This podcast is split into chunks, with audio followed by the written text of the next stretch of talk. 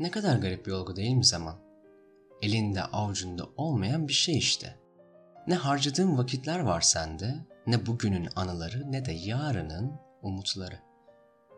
Ama her şeye rağmen tüm planlarımız, hareketlerimiz ona göre şekilleniyor. Onunla anlam kazanıp onunla değersizleşiyor.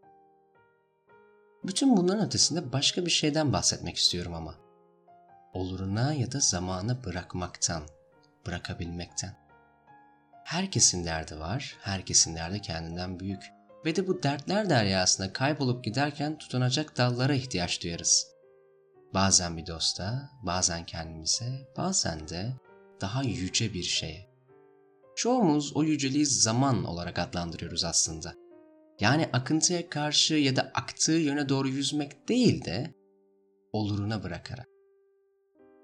Elimizden gelmeyen, canımızdan giden ve bir şey yapmaya yetecek güç bırakmayan o kör talihe, hayatın sillesine söverken kalı veririz.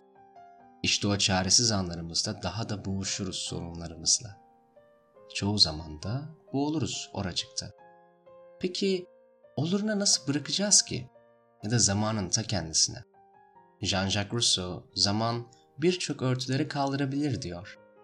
İşte o garip olgu kendisini burada gösteriyor. Aklına geçmişte yaşadığın bir zorluğu getir değerli dinleyici. Ama aşamadığın ve uğraşmayı bıraktığın bir tecrübe olsun bu. Nasıl çözüme kavuştuğunu hatırlıyor musun? Ben sana söyleyeyim. Zamanla. Şimdi bana aman canım ne alakası var çevremdeki insanlarla denk geldi bir anda oluverdi de diyebilirsin. Ancak hepsinin bir araya gelmesi zamanla oldu. Oluruna bırakmakla yani. Elimizde olmadan gelişen çokça şey var bu dünyada ve hepsiyle baş edemeyecek kadar güçsüz ve de sahipsiziz zaman tarafından. Bir o kadar da zaman tarafından evlatlık edilmişiz. Dar zamanlarımızda hepimizin sevdikleri koşabilir yanımıza. Ama hiçbiri zamanın sarabileceğinden daha etkili olmuyor. Bir şeylerin akıp ya da kayıp gitmesi gerekiyor. Eninde sonunda arkana dönüp bakacaksın.